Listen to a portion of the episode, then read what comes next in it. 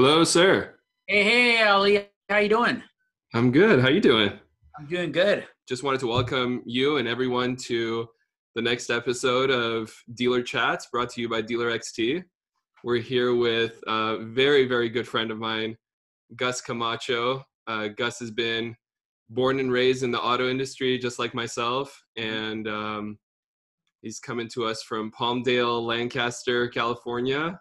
Gus, welcome to welcome to our program glad to be part of your show here and uh, uh, excited that you're doing this because I, I think uh, the more information you get to dealers, the better. We had a conversation a few days ago, and you were telling me a really, really, really nice story.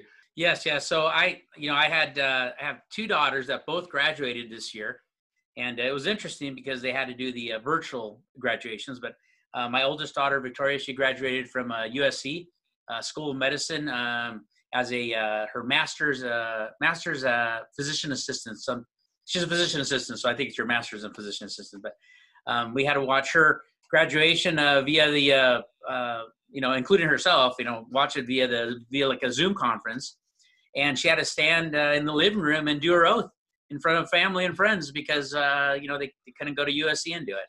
So for for Victoria, she is going to have a traditional graduation sometime in the future but uh, now she can go take her test and and uh, become a medical profession professional. So that's great. And then my daughter Karina kind of felt really sorry for her because of course everybody loves their high school graduations, right? I mean, uh, everyone remembers those days and how important those are. She got to she missed prom, her birthday, and her high school graduation oh, um, because of the COVID nineteen. But she's a sweetheart and she took it, uh, you know, uh, cheerfully and uh, we had to do a virtual graduation for her where we actually drove to the uh, to the campus and they set the, the parents up in these you know spaces that were so far apart you couldn't see the kids or the parents. Um, so the whole time we were there we only we were just the parents and the kid. And uh, you got up uh, they you know they announced her name kind of like the traditional part but with nobody there other than just the teacher and the principal.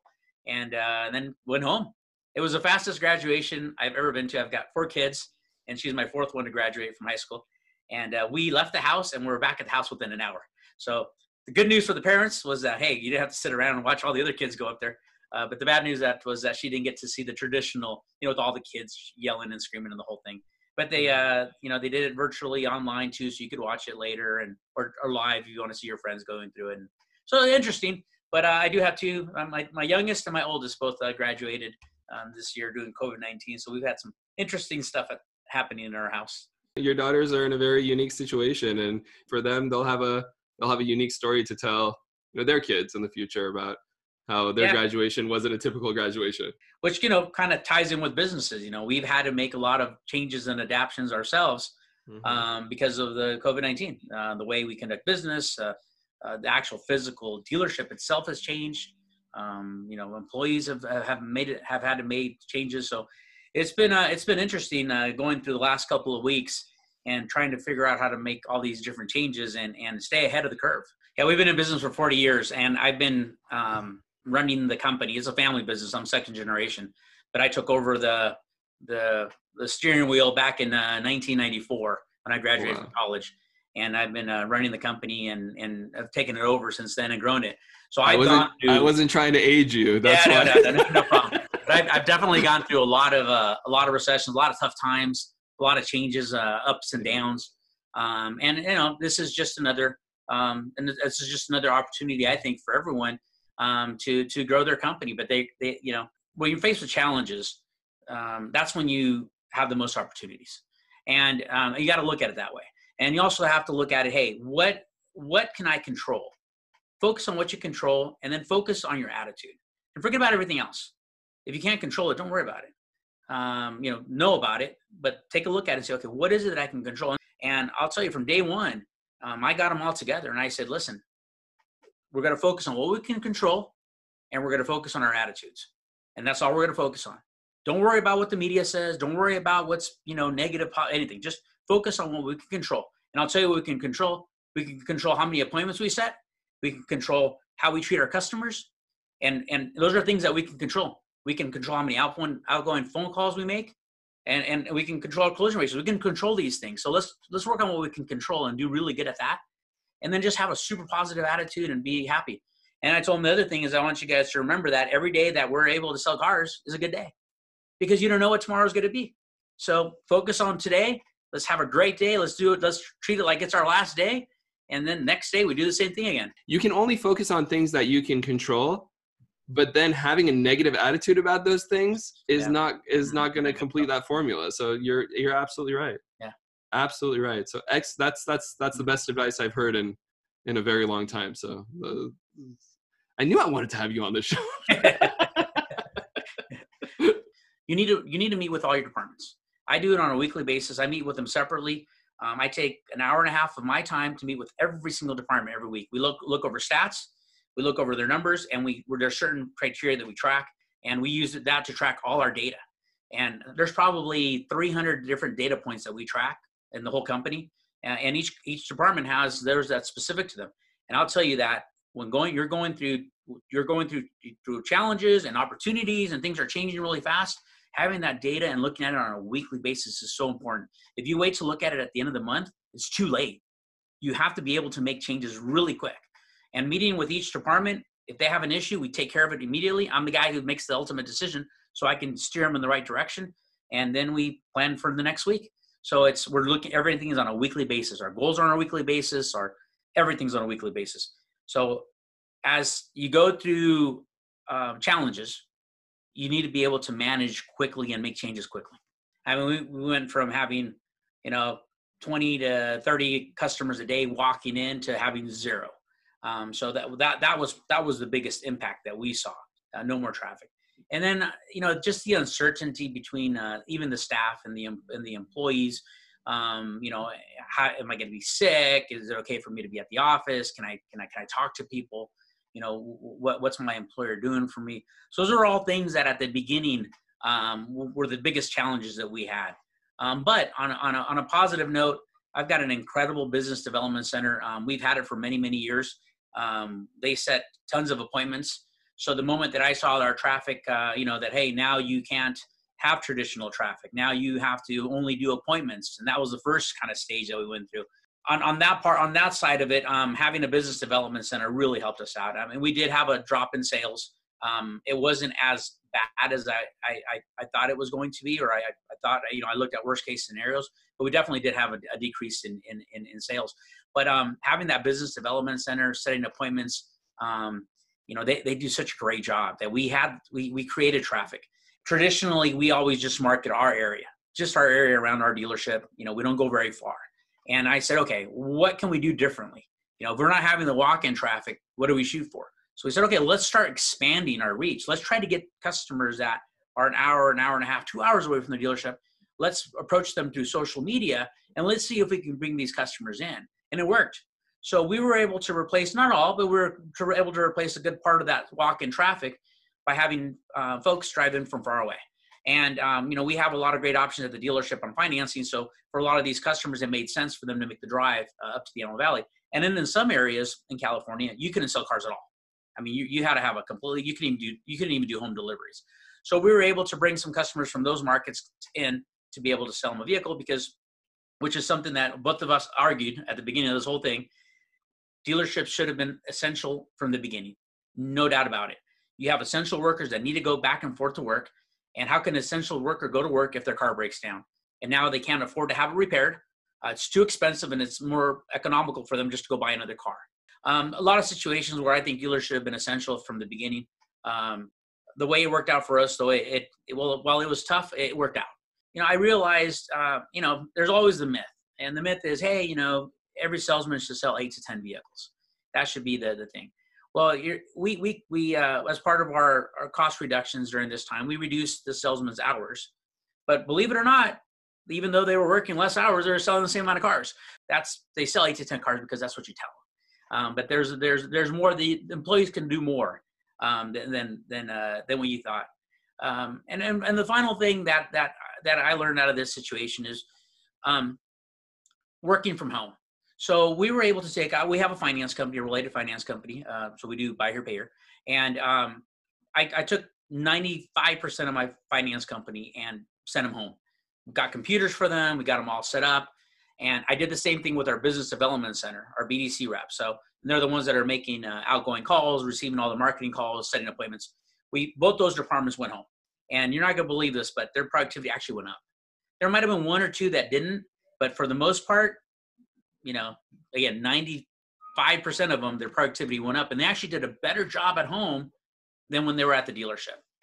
Looking at stats, you know, how many outgoing calls are they making? How many income calls are they making? And we tracked all these numbers and we look at them on a, on a, on a weekly basis with the management team and we take a look okay which employee is, is having difficulty in the change and what can we do to make it better so we took all that and and you know now that we're going back to um, you know it looks like we're going back to something a little bit more normal um, the big question is do i bring them back or not and i really don't know the answer because I, I i i like what they're doing now but i also don't i also like them working as a team at the dealership um, but i'm definitely open to to having employees work from home because it works. And I can see that being a, a big change across the country where you're going to see a lot more empty offices um, because uh, many businesses like ours realize that it's okay to work from home.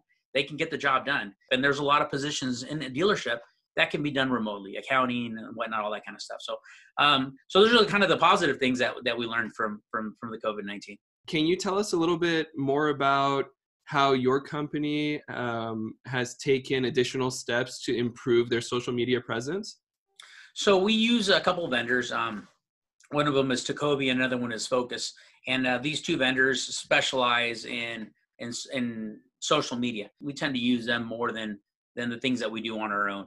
You know, the type of marketing that we do is mostly credit um, because we do buy here, pay here, and we have our own uh, means of being able to finance the customers, and uh, and we do a lot of subprime uh, you know, we send the message out to, to, get the customer, hey, we can get you guys financed. Come on in, give us an opportunity to work with you.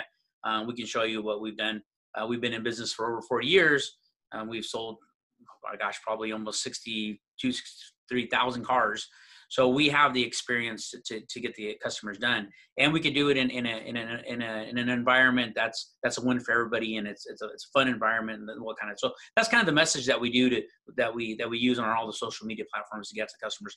Um, we don't necessarily um, do do uh, um, you know advertising for specific vehicles or specials like that. Ours are more focused towards the financing side. Do you think that being a buy here, pay here dealership has helped or hurt you during the events of the past couple months? So um, typically, a buy here, pay here dealer does well when the economy isn't doing as well, and and the reason for that is that um, there's less uh, competition. So a buy here, pay here deal dealer will compete against subprime lenders, and so when there's when subprime lenders are tightening up on their underwriting, maybe not not being as flexible, maybe changing their terms, making changes on their side, it, it gives a bigger a bigger pool of customers for the buy here pay here uh, business. So, um, so what I'm seeing not just with my buy here pay here portion of my business, but also with other uh, my buddies that have buy here pay here dealers, is that we're seeing a big increase in in in in, uh, in, in sales on that portion of the business, and and, and it's doing and and and doing well. We're also seeing um, that customers are paying good. Um, you know, that was one thing that um, we were very worried about, you know, would they or would they not would they not pay uh, during the during the crisis? And and we're not through it yet. We still have a, a lot of uncertainty over the next couple months. But so far, um, you know, with what the government has done, which I think this is where this, this was their intention, with the money that they provided um, with the stimulus package, uh, customers did what they were supposed to do. They went and they paid their bills. So they, you know, brought themselves current. We were very good at helping the customers and saying, "Hey, listen, if you can't make your payment, you know how much can you pay let's let's help you out when are you getting your stimulus money can you bring your account current when it happens you know we're not a big finance company that can afford to push payments out for you know 90 days but we could definitely help them out um, and, and making sure that their good customers stay good you know when the customers come in with down payment you can make something happen if they don't come in with down payment it makes it a lot more difficult uh, and not not because the customer doesn't deserve to buy a car maybe with no down payment but because um, you know you might not be able to finance that much money um, if they come in with some down payment, now you might be able to finance a little bit more. Customers have been coming in and using some of the stimulus money to buy vehicles. So there's been, um, uh, I think that the, the government did a great job um, in in finding a way to make sure that we didn't their economy didn't get in a position that's worse than where, where it's at now. If I were to if I were to tell you has it helped, I think it has. Um, our buy here, pay here business in the last two months has increased. Um, subprime lenders have tightened up. I've seen it. Um, you know, a couple of the lenders, um, they're having. Um, I, I, wouldn't say it's it's it's it's it's a it's a it's, it's a huge huge problem, but they are having some challenges on their capital. And when when um when when you have investors that invest in these finance companies, um, you know the the big guys, and um, and and they look at and they say, oh no, what's happening with the future of the economy? What's going on? It becomes risky. So when it becomes risky, they raise their rates. So if if if uh, if you know Exeter, one of these companies, uh, you know, go out and they're trying to raise some money, um, they're they're they're they're gonna have to pay a little bit more for their capital. And if they're paying more for their capital, then take they can't take as much risk. They can't take as much risk. Then you see them tightening up. So it's a chain reaction that occurs. So the the the COVID nineteen has definitely um, had an effect on some of the finance companies um, with with what their future is going to be. You you brought up uncertainty. We're not out of the we're not we're not out of this yet, right? I mean, you you bring that, and that's that's something that is on many people's minds.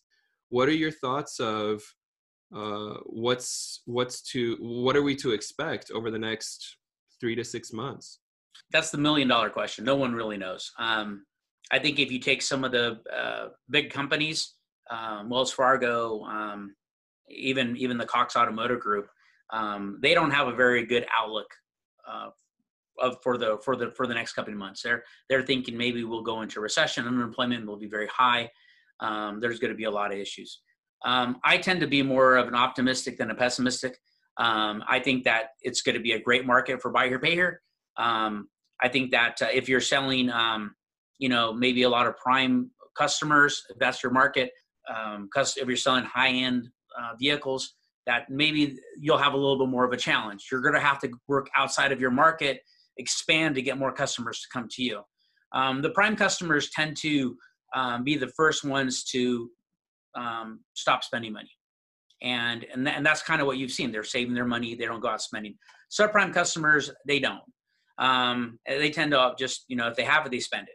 Um, so if you're work, if you're in the subprime market, you're going to be, you're, you're, probably gonna be okay. Also, subprime customers tend to be, um, for the most part, they tend to to have the the more the middle middle type of uh, uh, employment, um, where if you know maybe they are uh, bartending or maybe they are in the hospitality, they can easily switch to a different career and it's quick, as opposed to an engineer now has to go find an engineer job or, or you know a higher paid profession, which tend to typically be more of your prime customers.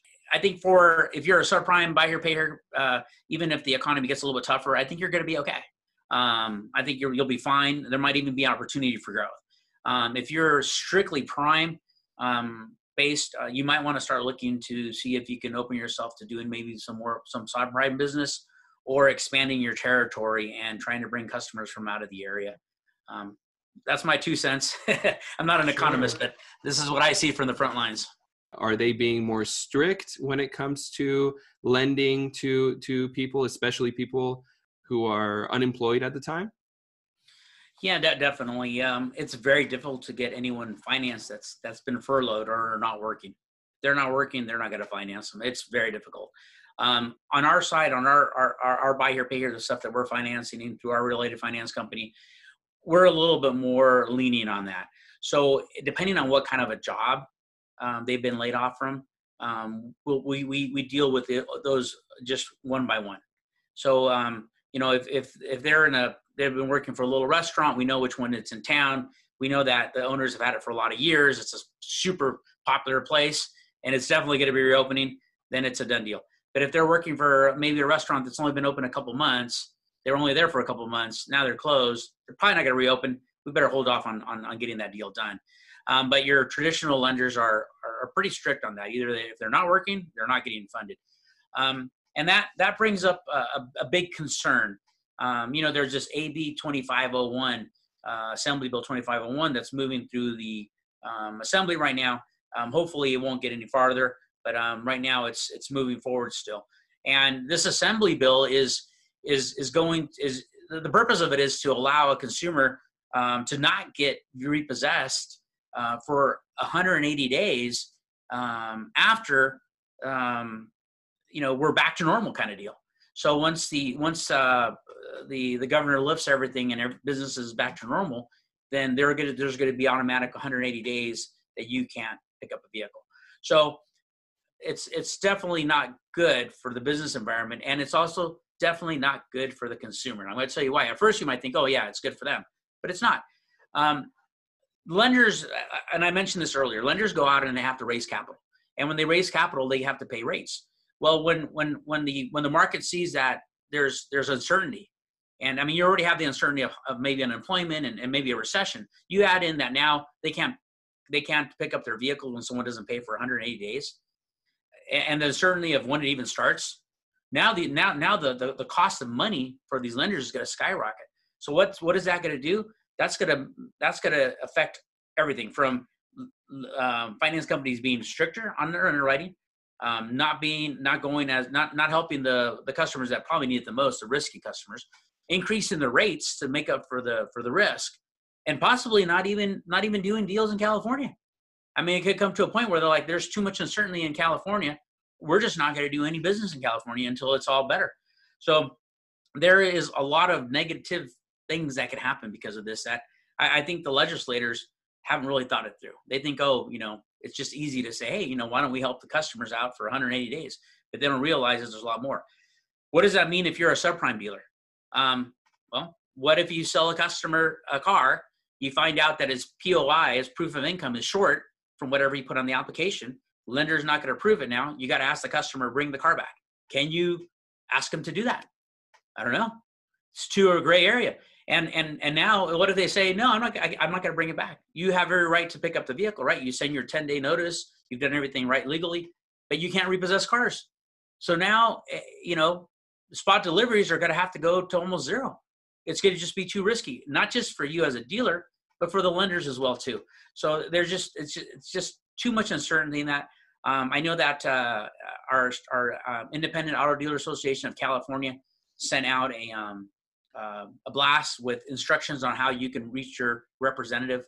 And, um, you know, highly recommend everyone to please reach the representative and tell them how bad this bill is and to please not vote for it and not let it get any farther than it's already it's, where it's already been at because there's just too many uncertainties those uh, safety protocols that um, you know besides the the standard you know hand sanitizer and, and things like that if there's anything else that that you think was was uh, more of a creative, innovative way of of doing things? Um, you know, we're doing masks. Uh, we give masks to our customers uh, when they show up if they're not wearing them. We just we just give it to them, and we just tell them it's part of the process.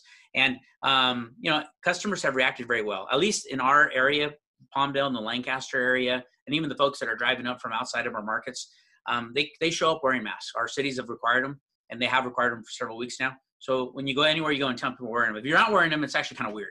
Um, but probably one of the unique things that we did is we picked up this machine. Um, it's made by Mighty, and um, it it's a um, it's a steamer, but you add germicidal uh, um, component to it, a, a, liquid, and it'll kill 99% of all viruses, bacterias, and whatnot. So at first we started using that on our vehicles. So every car that went through recon, we were completely sanitizing. We were spraying this thing down, killing every single germ. Made our employees feel a lot better because when they're in, you know driving the cars, they're been fully sanitized and uh, you know everyone was ma- doing their part to, to make their cars as safe as possible. And then um, after uh, after the customer test drives it, then the salesman will go in there and they'll wipe it down with just some regular disinfectant. But the the full sanitation was something that's pretty unique. Um, we went through and, and offered it to our uh, local uh, uh law enforcement, and we we uh, we were sanitizing uh, all their emergency vehicles. So we are going down there and sanitizing all the police station guys, and you know it's it, it ended up being a pretty good deal. Um, I I sit on the boosters for our local area for the sheriffs, so I ended up um, talking to them about just buying the equipment and doing it themselves. So they have um, because I really wasn't a very big money maker for me. It was more of a goodwill thing that I wanted to do. Um, but then we took these machines and said, well, if you can sanitize a car, why don't you sanitize offices? So three times a week, we bring the machine in and we steam the whole office, the showroom, the whole thing, killing 99% of all bacteria and viruses. You're making me want to come buy a car from you right now. Yeah, yeah, come on. I'll sanitize. Uh, hey, free sanitation if you want to bring your vehicle in. yeah. We, we also uh, removed, and this is kind of sounds silly, but we just removed chairs. Um, now we have chairs, uh, we have six foot tables with chairs for the customers, but we only put two chairs for customers, one for for for a for the salesman or for the salesperson and six feet distance. But then in the actual sales offices, I didn't want any customers in there, so I took all their chairs out. I just left one that the salesperson could sit down and and do all his follow up in. So that kind of um, helped from customers walking into their office um, and, and using the what's set up for for the for the for that area you go to different grocery stores and you have different experiences now you know you go to a safeway compared to a walmart compared to a trader joe's or whatever stores you're going to to buy your groceries i've had different experiences at each of those types of grocery stores and i'm noticing that i'm now going to the ones that i feel more comfortable because visually i can see them cleaning the the basket before I walk in. They're giving me hand sanitizer. They're all wearing masks. They're not letting people come. I mean, I was I was uh, walking to a store a couple weeks ago, and there was a gentleman in, in front of me making a really big deal about not wearing a mask before he could, you know, enter the, the store, and, and they didn't let him. They did not let him enter the store. And in all honesty, I felt a lot more comfortable after that.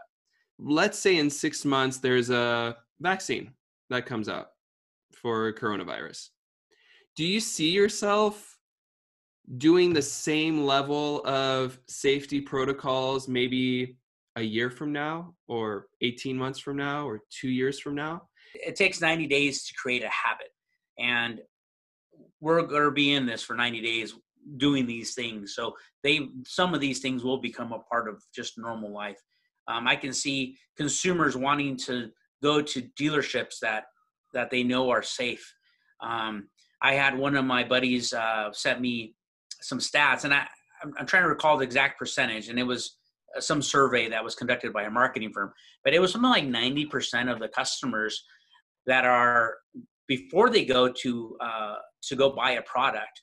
Um, if they're going to a store or if they're going to a dealership, they're going online to see what safety measures you have. Are you sanitizing your facility? Is it going to be safe for me to be at your facility?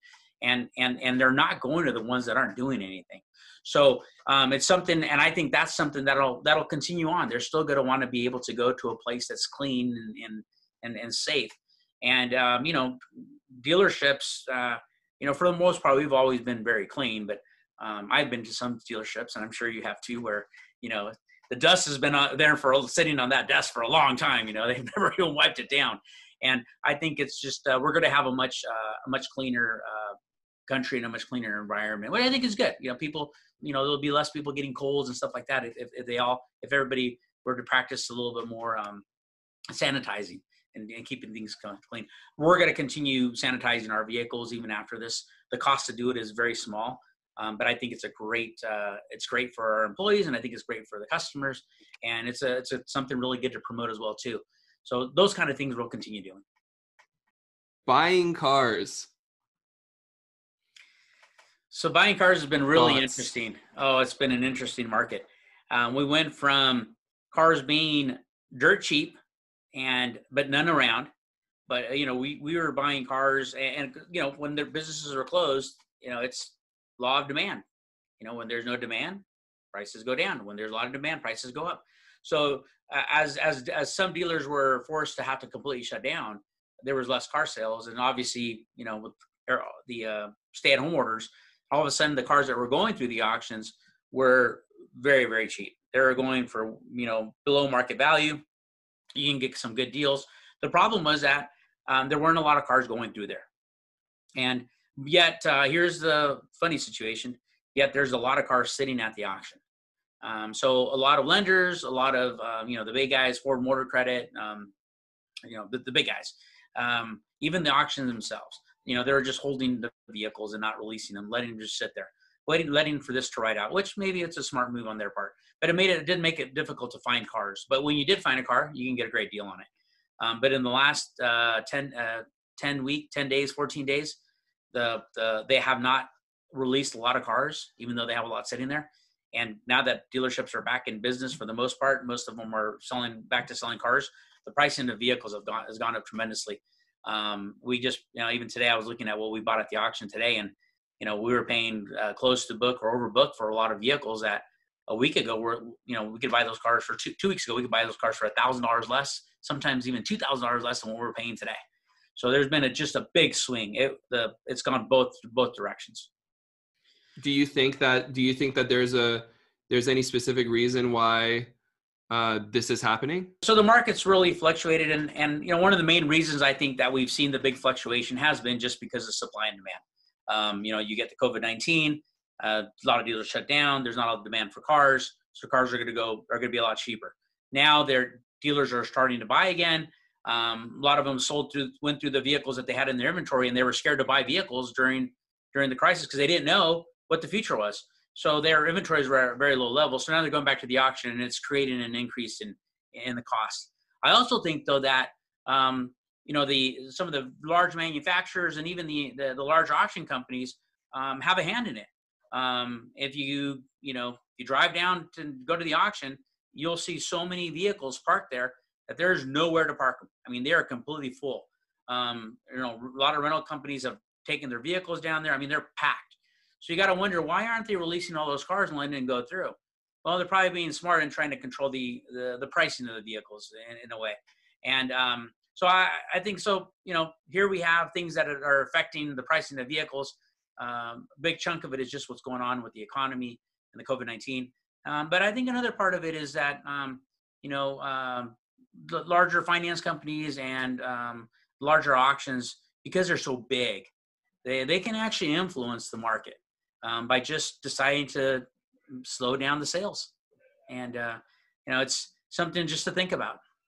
And I'll give you a good example. Like today, we we we we bought some vehicles that we had to pay very very close to the the the book uh, the the auction value book, the Kelley Blue Book. You know, in this case, it was Kelley Blue, but the auction value book. So we had to pay we had to pay a book value for these cars, and um, then you you know you got your fees, you got your transportation um, to bring them to the dealership. You might be another five hundred to a thousand dollars in expenses just to get the car to the dealership. But then you look at the spread between wholesale value and retail value, and sometimes the spread's only a thousand bucks. So now you're in the vehicle retail value, and consumers are coming in and saying, "Hey, what's the retail value of this car?" Well, heck, I'm you know I haven't even safety the vehicle and inspected it, where I might spend another thousand dollars and fifteen hundred dollars, and now I'm in this vehicle thousand to fifteen hundred dollars over a retail buck, and customers are coming in, and you're you know where do you make your money? So I you know if there's anything that I've always just not understood is you know why some of these uh, entities that are out there that provide consumers with retail value why they don't leave a spread for some for profitability for the dealers. Um, and and they have to. And I, and I don't I have no idea where they come up with it but sometimes you'll see big spreads on retail value and sometimes you'll see no. And then the market changes so fast but then the retail value doesn't change as quickly. So it's it, it makes it very difficult for for a dealership uh, to make money. And that wasn't the case you know 15 i've been this long enough that i can say it's 15 20 years ago that wasn't the case. Um, you know you you had a bigger spread. You can actually make some money uh, now it's just become very very difficult and sometimes you'll, you'll see that maybe there's someone selling a vehicle out there for less than what you're paying for at the auction and you got to wonder like what's wrong with that vehicle how can they buy the vehicle, inspect the vehicle, have it transported, do the do what it, do everything that what a traditional dealer does, and offer it to the consumer for less than what a dealer could if they went to go buy it at the auction. And, and that just makes it tough. It makes, it makes it tough. And I know all independents, the guys that go through and they do the right process, they go through and they inspect the vehicle, and they spend real money on the car, making sure that it's safe for the consumer. Um, and they, they, they do all the compliance like we do, uh, using your tablet, but you know, making sure that we acknowledge anything that the vehicle has. We go through the whole process. That all costs money. It's not, it's not free. Mm-hmm. So here we do all these things, and then there's just not enough markup there to really make money. But then you might have other uh, players that uh, other dealers that are out there, and they're not doing any of the compliance. Um, I don't know what, where they're buying their cars, and all of a sudden they're offering it to the consumers for cheaper than you can buy it at the auction, and seems really unfair. And uh, and it's just something that you just happening, and I really don't know what what what can be done. So it's a tough. It's a. I think it's a tough problem to solve. You know, prior to the tablet, uh, we had uh, very strict compliance at the dealership in the sense of, hey, these are our policies and procedures. You got to follow them. But it's always very difficult to uh, make sure that it's being implemented 100% of the time.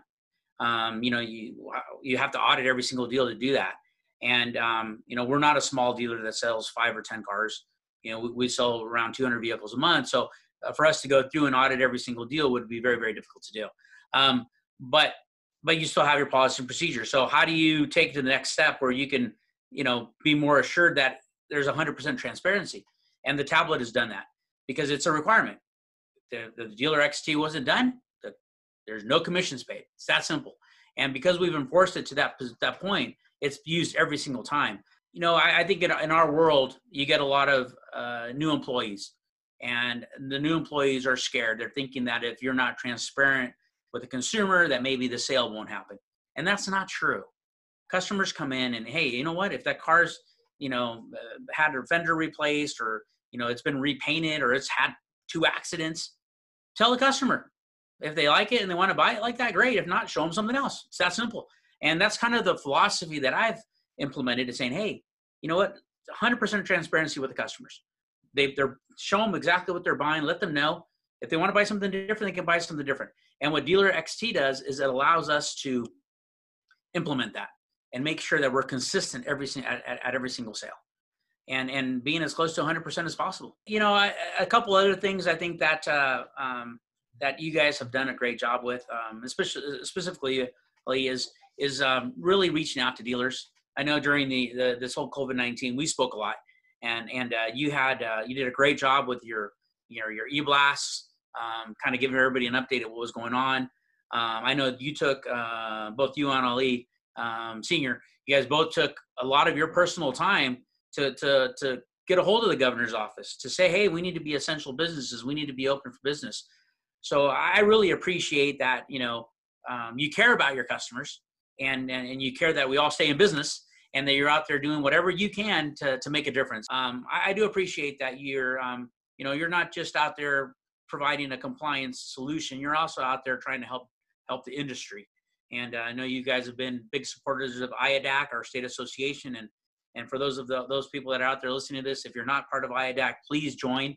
It's our independent auto dealers association. It's super cheap to join, a couple hundred bucks you get a couple thousand dollars in free buy bids from the auction just for joining um, every year. So it more than pays for the for, for the dues. And um, IADAC is is really the only organization out here for independence that is lobbying uh, up at, at, the state to make sure that stuff like AB 2501 uh, is her, you know, so that they know that hey, we're against it. And when we, we team up with the New Car Dealer Association in California and other uh, other other industries to make it happen. But it's you know it's it needs support. And the only way that it it generates incomes is from uh, you know the dealers being members. And the the more members that association has IADAC has the stronger we are.